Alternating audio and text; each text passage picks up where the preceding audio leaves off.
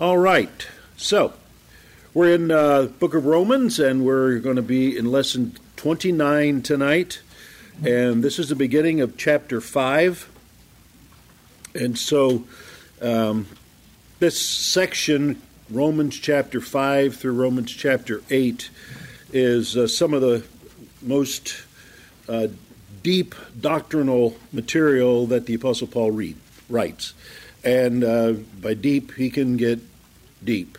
And so there's some of the passages, especially uh, toward the second half of uh, chapter 5, that it, it just you just read it kind of in a paragraph and read it in another translation in a paragraph and then kind of move on.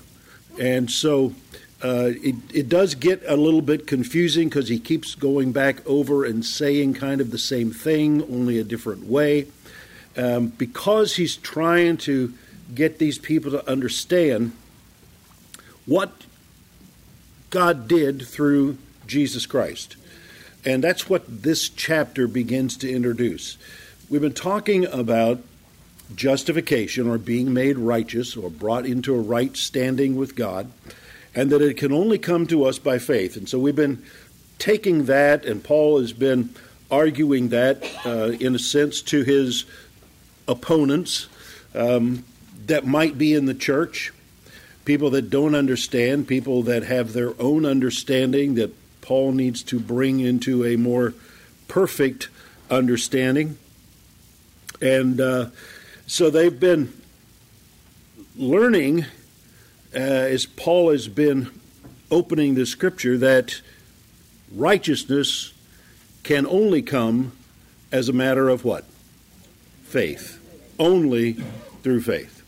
Your works won't do it, the law won't do it, you can't be good enough, um, you can't deny wrong and get it. And then, of course, last session, uh, the great uh, illustration that he brings out concerning Abraham. And in that, he teaches a perfect lesson for us on principles of faith and believing God um, in the midst of circumstances that deny what you're believing. Um, but his, his real application is about our salvation. And just because you don't feel saved doesn't mean that you aren't. And just because the full manifestation of what salvation means is not necessarily visible in your life doesn't mean that you're not saved. Um, I know that uh, Jan and I, since got brought into uh, the faith through a Church of Christ, I'll go ahead and say that. And um, we learned some things. Then we stopped going to the Church of Christ and started looking at something else, and uh, we were brought to a Baptist church. And uh, in the Baptist church, there was there was a lot of freedom. There was a lot of good teaching, and um, the uh, the music was really good because I was leading it. But um, they uh, they don't have praise and worship. They have a song service. So it's called a song service. So, um, but one of the things that that Jan battled, and it became a real struggle for her, and was, am I really saved? Because, well, people would tell their testimony, and people would talk about this and God doing this in them, and they had this experience and they had that experience. Uh, but we're not experience driven, that's what they'd say. But again, you know, but you might not be saved. Even if you came up to the front and prayed the prayer, you might not have gotten saved. And so Jan really wrestled with that for, I don't know, a couple years until we got filled with the Spirit. And once the Spirit of God was alive and her attention was given more to the help of the Holy Spirit in her life, um, that went away. And that's got to be some of the issue that Paul is dealing with with this church in Rome. People that have professed, but am I really saved? Well, you can't just look at the circumstances and determine your salvation. Just because bad words stop coming out of your mouth, right? No corrupt communication, all right? So I'm speaking there. Just because you stopped dressing a certain way or um, cutting your hair or not cutting your hair, um, eating or drinking certain foods, keeping, not keeping certain festival days. Paul's going to get into all of that when we get back to chapters 12, 13, and 14, uh, because those things continue to harass. But our salvation isn't based on outward evidence, it's based on faith, the inner reality. I believed. I can't do anything more than that. If you believe, that's what Philip said to the Ethiopian. If you believe, we believe. The transition takes place. Abraham believed God, and God wrote it down as righteousness. Now, you could go back and look at some of the things in Abraham's life and say, well, that's it's not acting very safe. I mean, to try to sell your wife. Um, I don't know how he lived through that personally, but you know that's, and then and then do it twice. You know, so but God wrote it down as righteousness, not because of the things that he did, but because of what he believed. So, based on that, which we've gone over and over in chapters 2, 3, and 4, we come to chapter 5. So let's read chapter 5. I'm going to just read the first five verses. And he says, Therefore, since we have been justified by faith, we have peace with God through our Lord Jesus Christ. Through him, we have also obtained access by faith into this grace in which we stand and we rejoice in the hope of the glory of God. And not only that, but we rejoice in our sufferings, knowing that suffering produces endurance, and endurance produces character, and character produces hope. And hope does not put us to shame, because God's love has been poured into our hearts through the Holy Spirit who has been given to us. So, this section uh, is how Paul wants to begin his discussion of what we would call the doctrinal principles of salvation.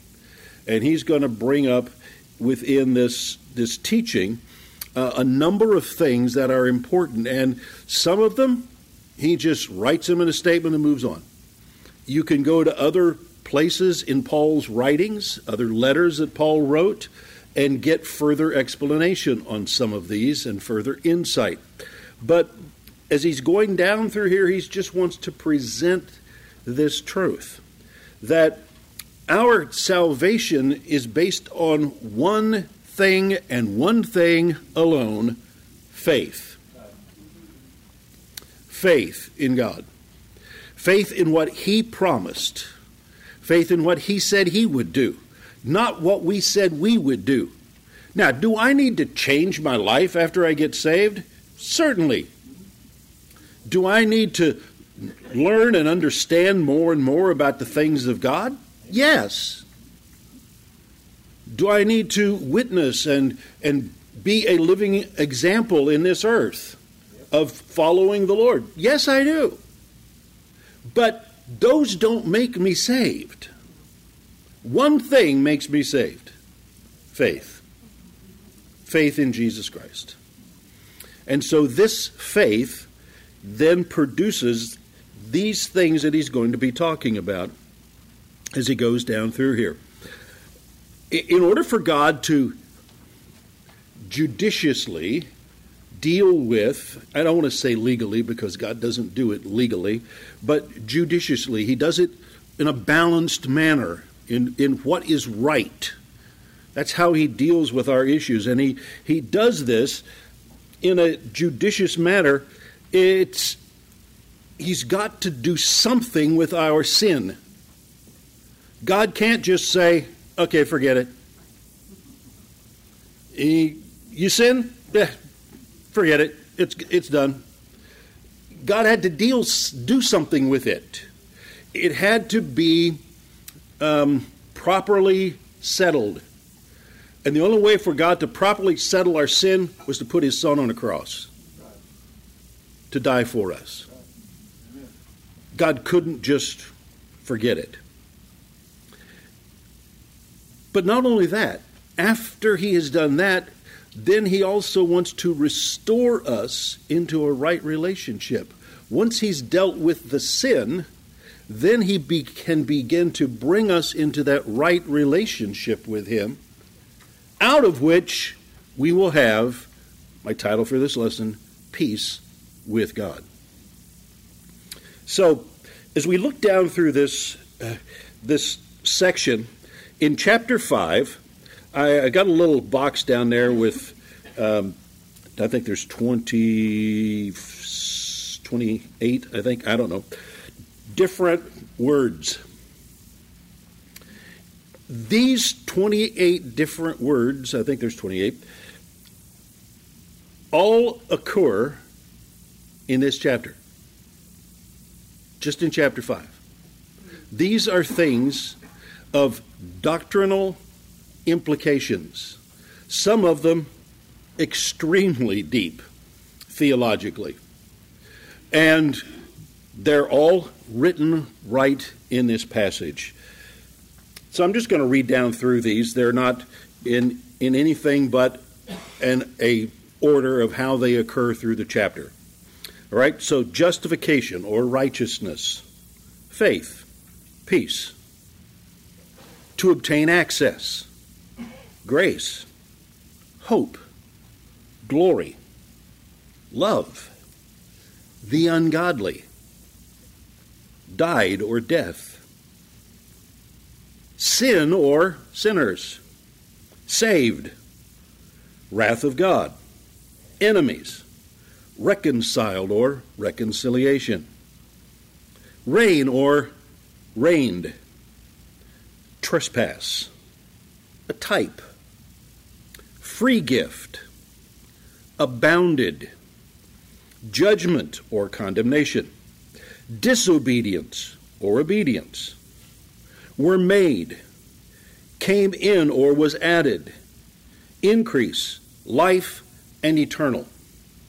All of these are in this chapter, and they all have implication to what it is that God has done so that we can be in right relationship with Him, or the result of us being in right relationship, these are our, our status or our situation. So, as we look down through here, there are some very important words for the believer. And these are things that that, as I say, we'll study as we come to them throughout this chapter. But how did God save us? It's one thing for us to say, by faith you're saved, or the just shall live by faith, or Abraham believed God and God wrote it down as righteousness. But how do you do that? What about what about natural sin? What about, you know, the fact that we are a fallen race? What about the fact that we are enemies of God? What about the fact that God has, in a sense, shut us out and now all of a sudden we're brought into right way? How, how did God do that?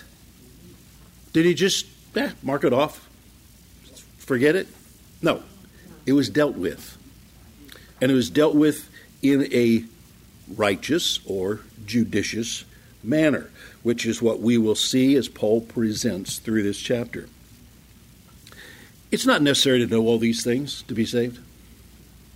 But the more you know, the more stable you are, the more confident that you are. The more you learn these principles, the less the enemy has to try to rob you of all that you have in Jesus Christ. So, the very first word in our section here tonight, the first word in chapter 5 is what?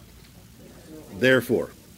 In almost every translation, it occurs. Therefore. Therefore, since we have been justified by faith. Paul didn't just start out with the words, since we have been justified by faith. He didn't start out with, we have been justified by faith. Therefore, since, or in light of.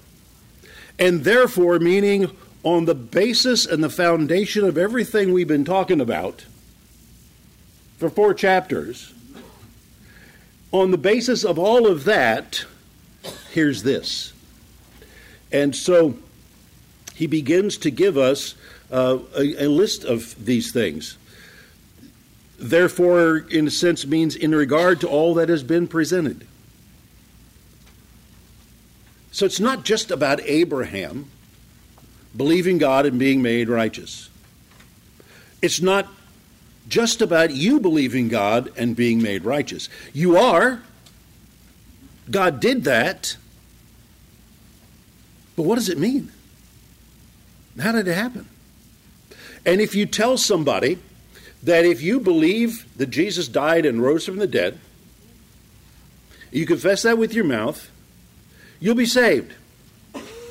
You can tell someone that, and then they're going to say, Well, how does that happen? Um, well, I don't know. Well, what about the fact that I am a sinner? What, what did God do about my sin? What about this and what about that? So, we gotta we gotta see it.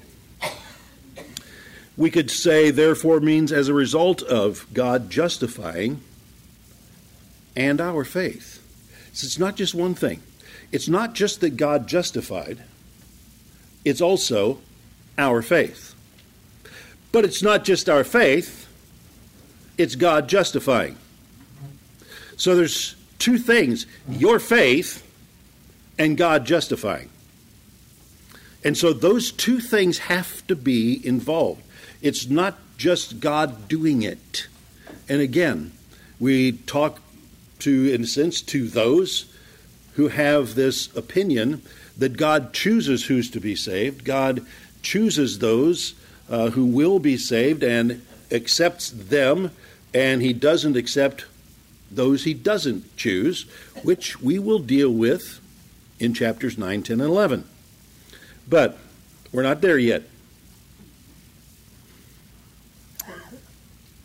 It's two things. It's not just God justifying. Did Jesus die for the whole world? Yes. Everybody says what? Yes. yes. But are they all saved? No. no. What's the problem? Their faith. Their faith. That's the point. Their faith. So there has to be that part. So in this in this manner, Paul says, therefore. Therefore, based on all of this stuff I've been talking about, based on the fact that you can't save yourself, based on the fact that you, you can't be so bad that God can't save you, based on the fact that you can't keep the law, you can't be good enough to keep all of the law. Here's what's going to happen. So, in chapter 5, verses 1 through 11, we're going to find what I, I, I call eight spiritual truths.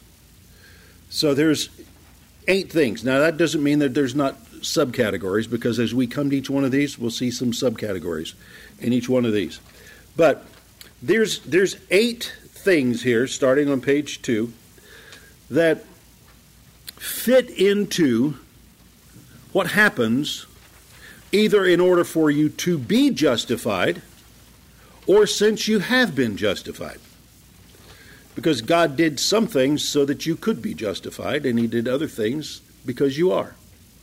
So, the things that we're going to be looking at, we're to start tonight with this first one peace with God. Peace with God. The Bible tells us that the unsaved person is at enmity with God. The word enmity is beyond the word enemy.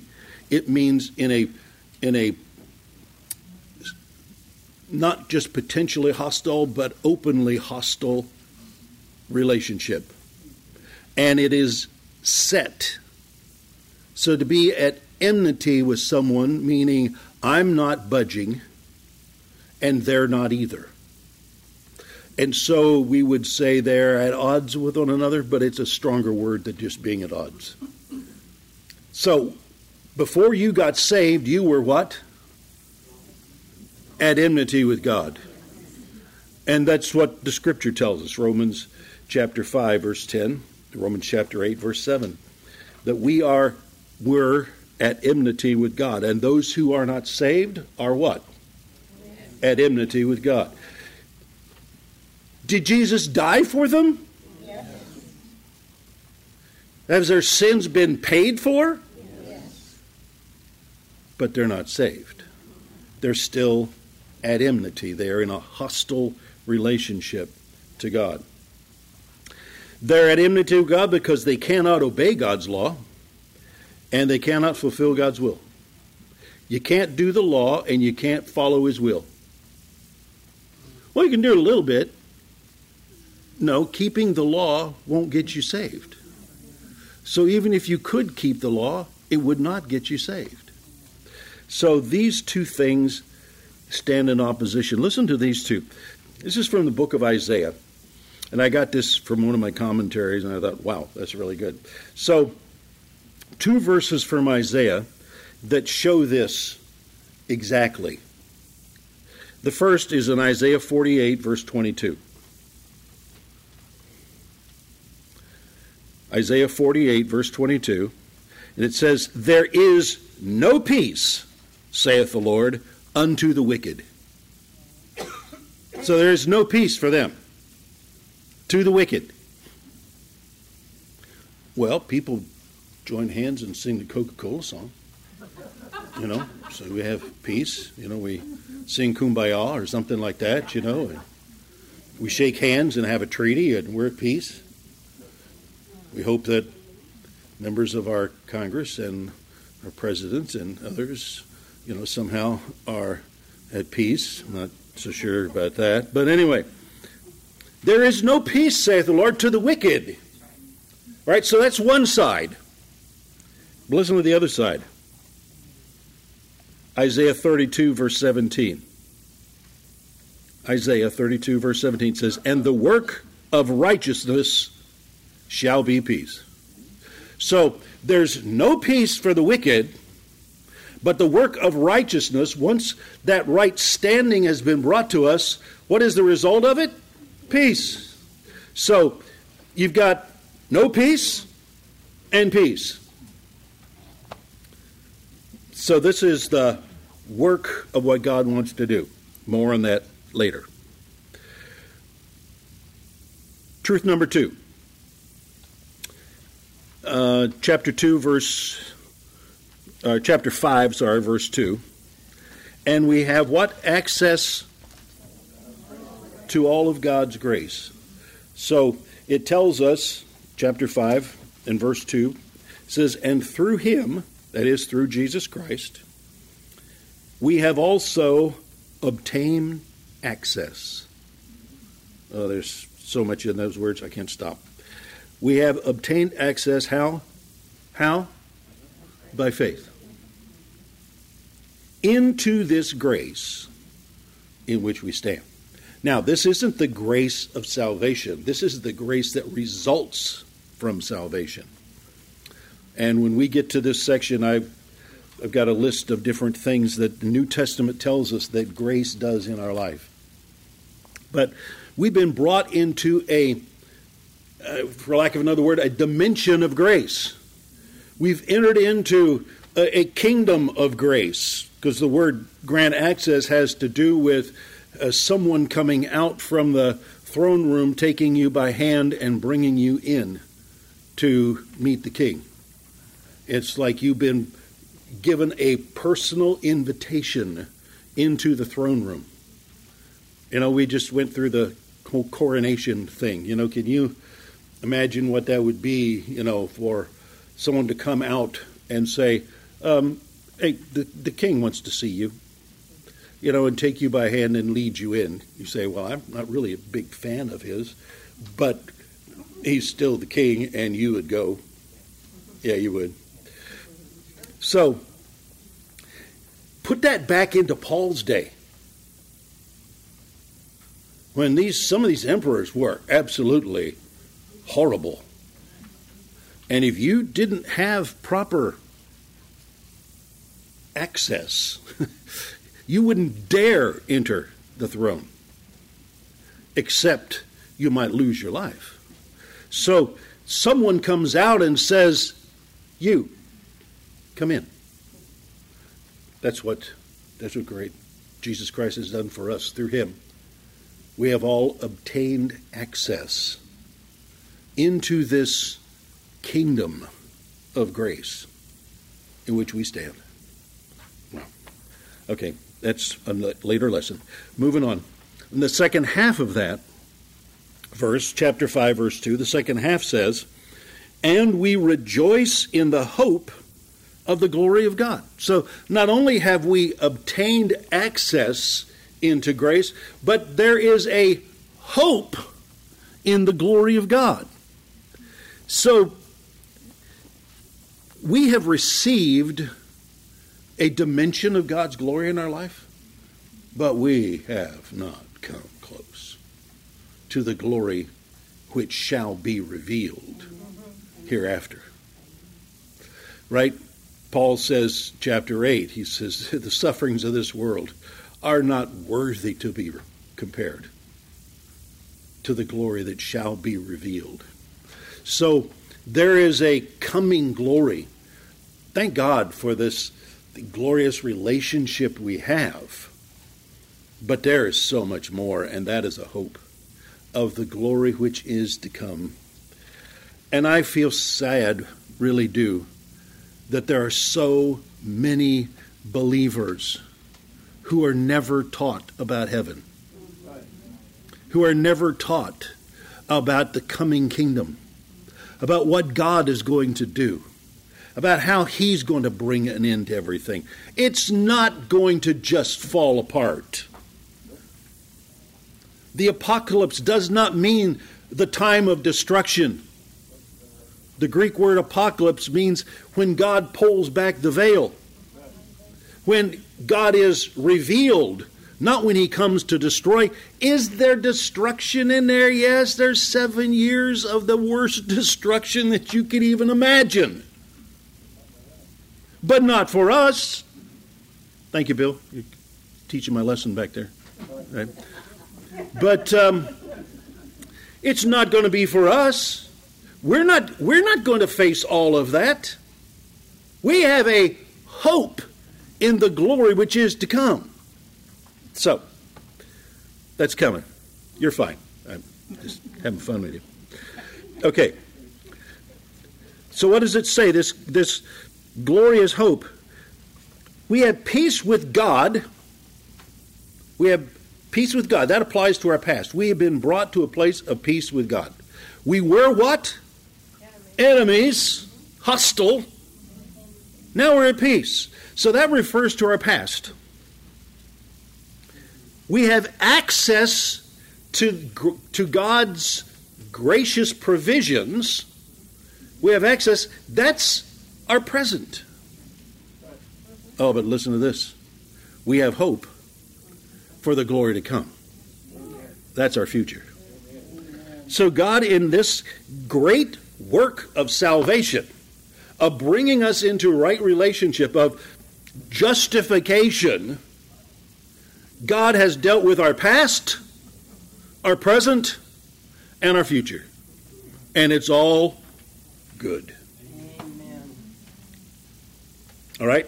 chapter 5, verse 3 and 4. First part of verse 4.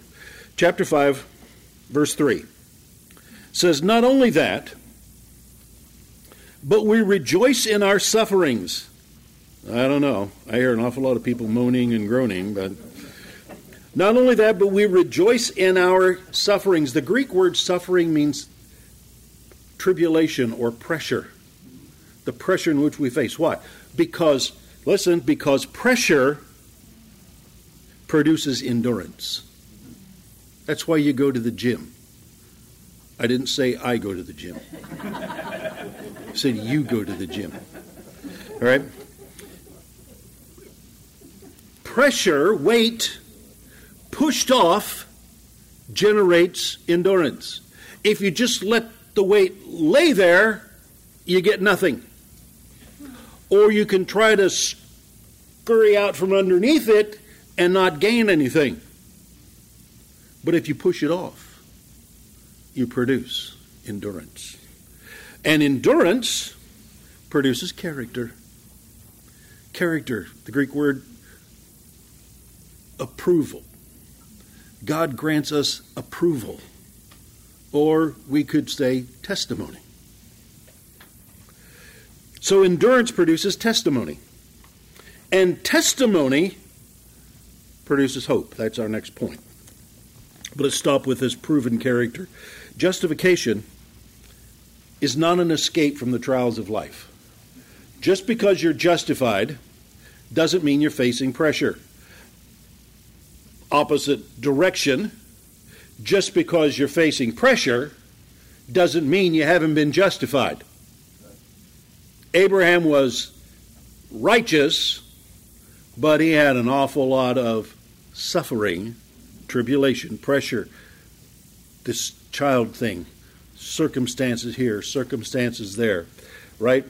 And so don't look at the outward to judge whether you've received the justification.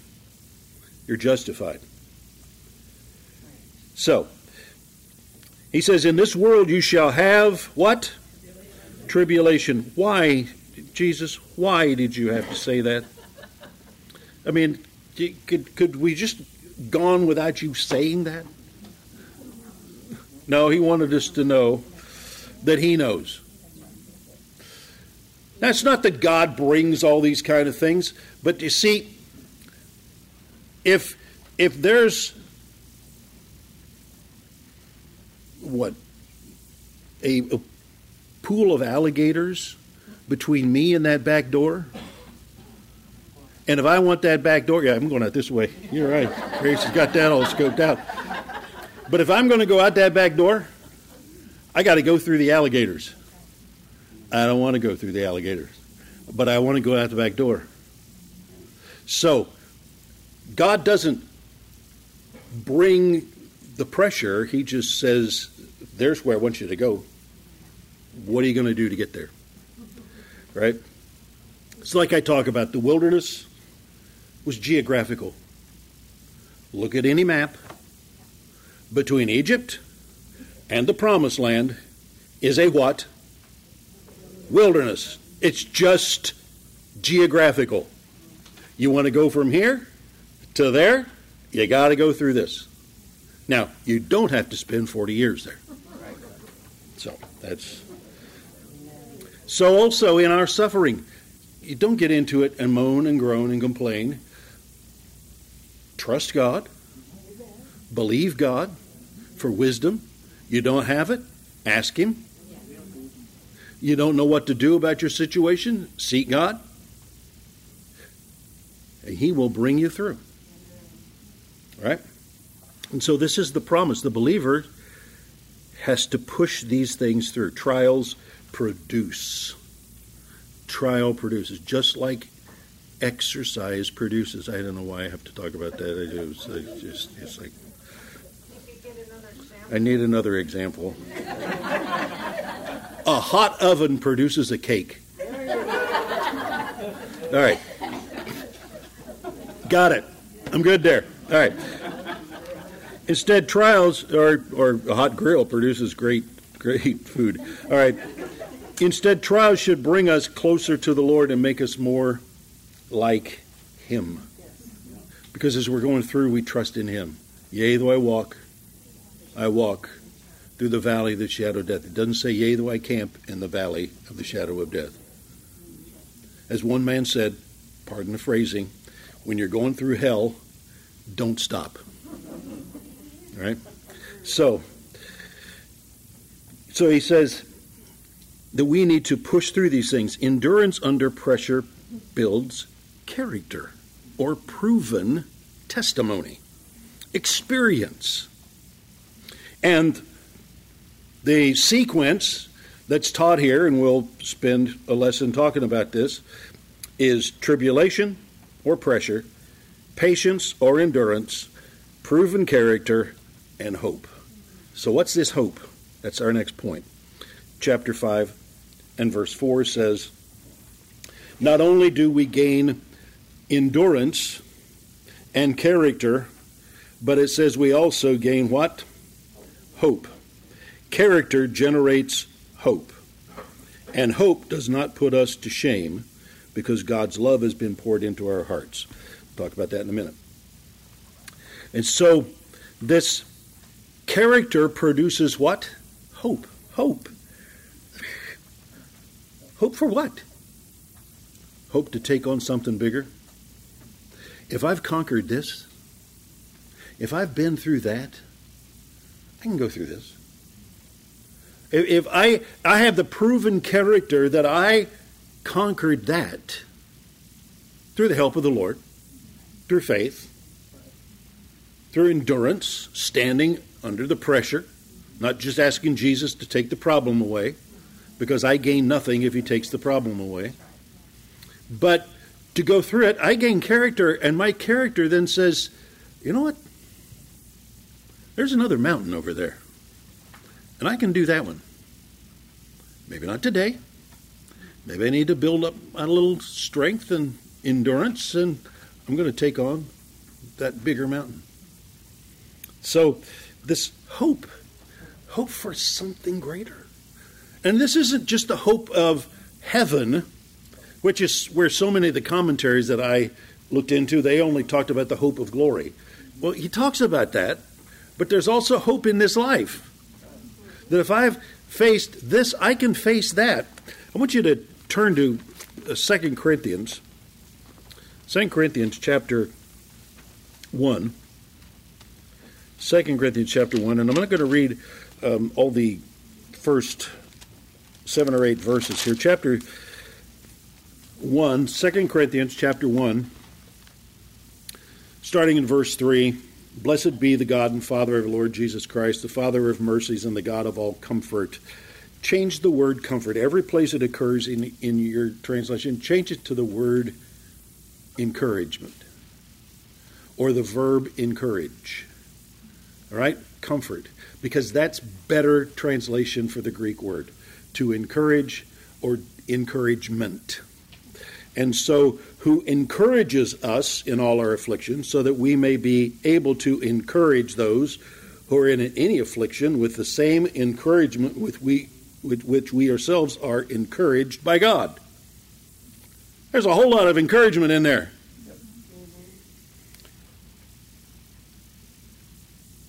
Verse 5 For as we share abundantly in Christ's suffering, so through Christ we share abundantly in encouragement too.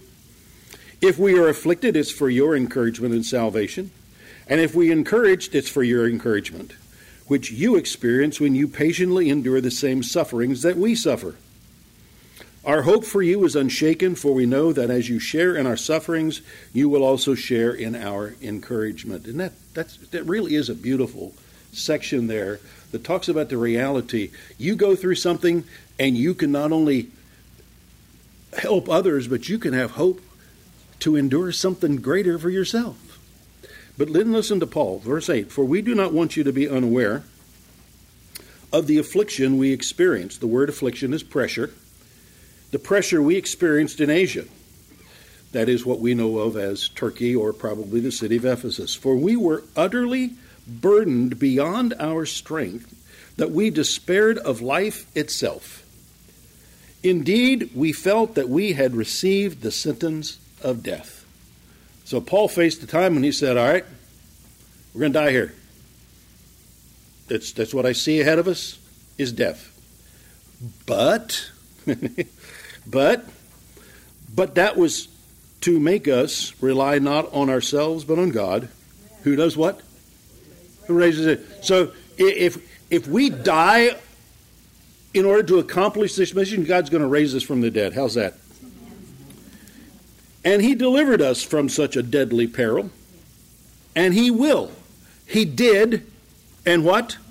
And He will. He did, and He will. Character produces hope, and hope makes us not ashamed. We don't turn our face. Paul says this was a real thing. On him we have set our hope that he will deliver us again. You also must help us by prayer, so that many will give thanks on our behalf for the blessing granted us through the prayers of many. What does he say at the end of verse 10? On him we have set our hope that he will, what? Deliver us again. Not just that one time, but he's going to do it again. We face pressure, he's going to bring us through. Paul says in 2 Timothy chapter 4, he said, I faced the lion. I was thrown into the arena, and I was delivered from the lion's mouth. Some people think that's figurative, making talking about Caesar, but they used real lions in the arena, and uh, and it might have been that it was a real lion. And he says, you know what? And he'll deliver me again, and if not there, into his kingdom, and I'm okay with that. So. So this this hope is to endure something greater. Look at uh, the bottom of your page two. God's love. When when we face this, now the way that we use this verse is not necessarily the way that God has intended it in the context, and we'll talk about that as we come to it. We talk about, well, God's love has been shed abroad in our heart, and because His love's been shed abroad, then I can love you, and all forth. But it's not really about your love for other people, it's about God's love for you. And the fact that he brings you through is a demonstration of his love for you. And his love has been shed abroad in our heart. It, it is literally overflowing our innermost being. God's love is overwhelming. God loved me so much, not only did he save me, but he brings me through trial and pressure and then gives me a testimony on the other side that I can do something with and a hope to take on something greater. It's God's love. And it's all of mine because God loved me and God loves you. And so this this God's love shed abroad in our hearts. Um, the the, the literal of this you can see written there in your note um, is God's love is poured out into our hearts. It's, it's like your heart has just been filled up with God's love. So already in these in these verses we've got love and joy and peace. How about that? That's that's pretty good. Before we were saved, before we were saved, I got this from one of my commentaries. Sorry. Before we were saved, listen, God proved his love by sending Christ to die for us. Right? Did that prove his love? Listen to this. Now that we are his children, surely his love will be even more of a reality. I mean, if he loved us so much when we were sinners, what do you think he thinks of you now? You're his child. You're his very own. Wow. Top of your next page. Number seven salvation from future wrath. Oh, this is a good one. Chapter 5, verses 9 and 10. So when we look at this, this section, chapter 5, verses 9 and 10, being saved from the wrath of God, what does he say? Since, therefore, we have now been justified by his blood. I mean, glad of that. See, again, they were back there again. We could put, therefore, since we have been saved, not only justified, We've been justified by his blood. Much more shall we be saved by him from what? The wrath of God. He saved us as sinners. Now he is going to save us from his wrath. And there's plenty of scripture we'll talk about as we go through this. But no true believer will face the wrath of God. Amen. We may face the wrath of men. Believers on this earth have at times faced the wrath of people, the wrath of governments. And we may. I don't know. Persecution is a real thing, and it's very real to certain people within the world right now. But you know what? They may face the wrath of man, but they'll never face the wrath of God. No believer will ever face the wrath of God. There's a number of verses there 1 Thessalonians 1, verses 9 and 10, and also 1 Thessalonians chapter 5, verses 8 through 10. So you can read those verses. So we've been saved by his life. We've been raised again because of justification. Saved because he bore our sin, and we've been raised because God counted us justified. And so this justification means that God has saved us. We're eternally saved. And this is because God will not subject us to wrath. He will pour out his wrath on this earth, but we will not be here. And there's a lot of people, they look at certain things, they're looking at things, you hear prophecies, people talking about, well, this is this sign and this is that. No, those signs are all in the tribulation, and we ain't there. Sorry, I know that's not good, proper English, but we ain't in the tribulation, right? We're not there. And because we're not there, we will not face those things. The final thing in our eight principles here is reconciliation with God. We have been reconciled with God. Remember that thing we talked about enmity? Permanently set in a position of hostility, right? Against God, against those things. Reconciliation has to do with God removing what was between us. God removing what was there. Not only does he deal with, with his wrath against your sin and your brokenness to not be able to live for him, God deals with both of those, but then he also removes that barrier that was in between. It means to brought back into fellowship, brought back into a place of communion or right standing with God. All right, to be reconciled and to be made righteous are kind of cousins because in order to be in a right standing, you have to be reconciled. And if you're going to be reconciled, then you're going to be brought into a place of right standing. And so we will see how these things work uh, together. In Romans chapter 1, that very dark section that we looked at, verses 18 through 32.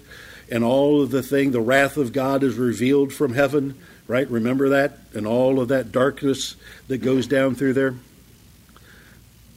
Paul explained that mankind had declared war on God. You don't believe that? Read the newspaper. Listen to the news. Mankind has declared war on God. But God has not declared war on us. Instead, He sent His Son to die for us. That doesn't mean that there's not going to be wrath to come. That day's coming. But right now, this is the day of grace. This is the day of salvation. Behold, today is the day of salvation. This is it. That's where we live.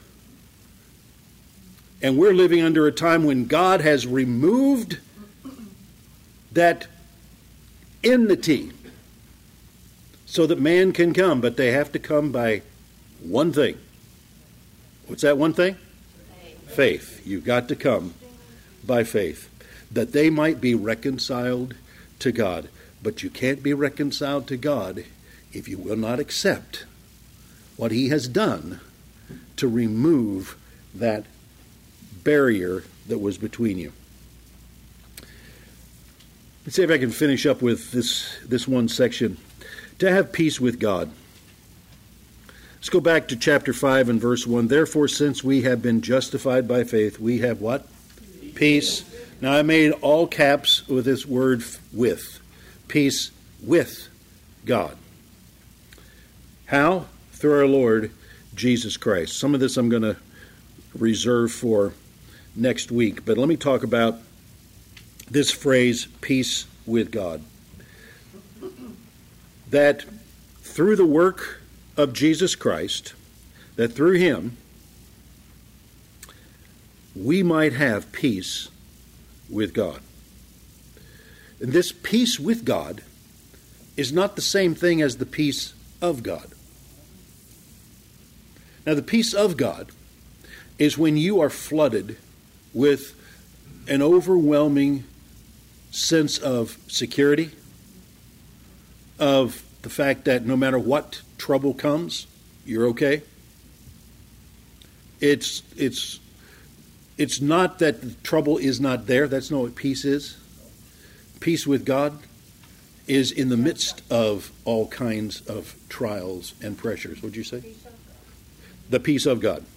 And so the peace of God is that calmness that you have in the midst of a storm.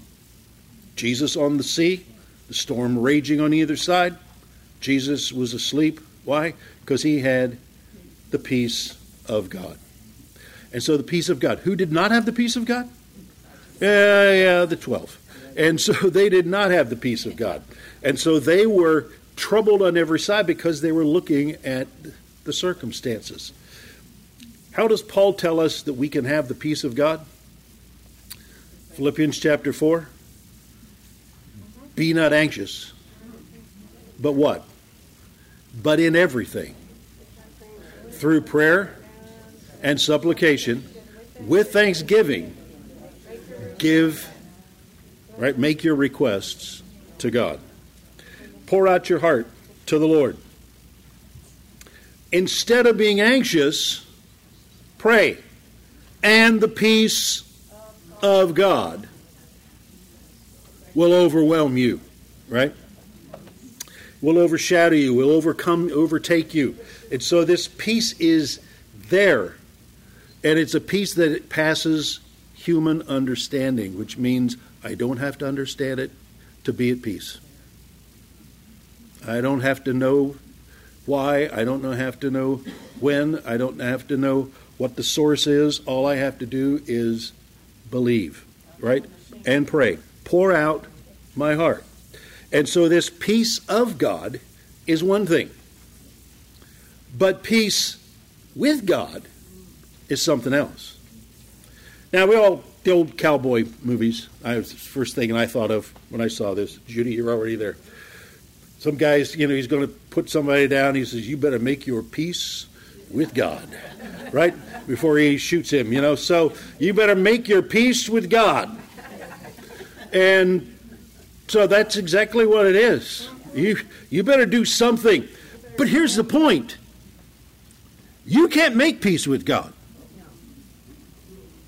You, you can't. You don't have the right. You don't have the accountability. You don't have the access. You don't have the power to make peace with God. What are you going to say? God, you're going to do it my way. Let's let's meet here at the table and we'll discuss, you know, what we're going to do. You know, you know God says, I'm not meeting at any table. There's one table. My son died on a cross. His blood is available. Sit down at the table. Take a drink. Because his blood has been shed for you. If you want peace with me, you've got to go through my son. Because without going through the son, there is no peace with God. And can I go one step further? If there's no peace with God, you can never have the peace of God. Oh, you can try to calm situations and you can do everything you can to keep all the the enemies down. You know, I, I think of that stupid kind of kids game at what these amusement parks. You know, whack whack a mole. You know, and it's just like I'm trying to get all the moles down, right? But I hit this one and another one pops up over there or two or whatever, and I'm whacking moles and I can't get anything because I I can't make peace with God. I don't have peace with God, and there's no way I will have the peace of God in my life because something is going to come up behind me, beside me, above me. We're sitting, yeah, we're sitting in. Uh, there, there's always something. We're sitting in our living room the other day, and Jen says, "Oh, that's how the spiders are coming in, down from the ceiling. A little spider descending down." Yeah, and then then a couple days earlier, I read a thing about the southeast of the United States. Have you heard about the Joro spiders? How many of you have a real problem with, with spiders? Real kind of fear of spiders. All right, they got these these spiders that they've come in from Southeast Asia, and they are the size of your hand. They're about eight inches across, with legs, right? And their body is about the size of your index finger. Now they're not harmful. Okay, really? Really? Okay, I walk into a web and that thing's crawling on my. You, you, want to tell me that that's not harmful? I'm sorry, I'm with Jesus. All right? I'm already gone. And I don't mean he's with me, I mean I'm with him. I'm out of here. Thank you, Sarah, for uh, bringing up a picture of that. Yes. Yeah. So, uh, yeah, I don't need that. I was pretty much at peace with a little spider crawling down, you know, the corner of the house or coming down. Not one of those. No, no, I'm sorry. Because you can't you can't make the peace of God. There's nothing you can do. That's why Paul says stop being anxious because whatever you're trying to do is not going to do it. You need God to step in, and the only way for you to get God to step in is to do what? Pray. Turn it over to Him. Tell Him all of your issues. Pour out your heart before God. And also make sure you offer thanksgiving so that you are thanking Him for what He's done in the past and He's going to do it. There's no way you can do this, but He can. But if I don't have peace with God, I'll never find that peace of God. So, that's where we're going to end tonight. Peace with God. Peace with God. And there's only one way to have that. that's through the blood of the cross. And because of what Jesus Christ has done on the cross, poured out his life for us, by faith we receive and we are brought into a right standing, right relationship with God, which includes peace. We'll talk more about that in our next session. Father, we thank you for your word tonight.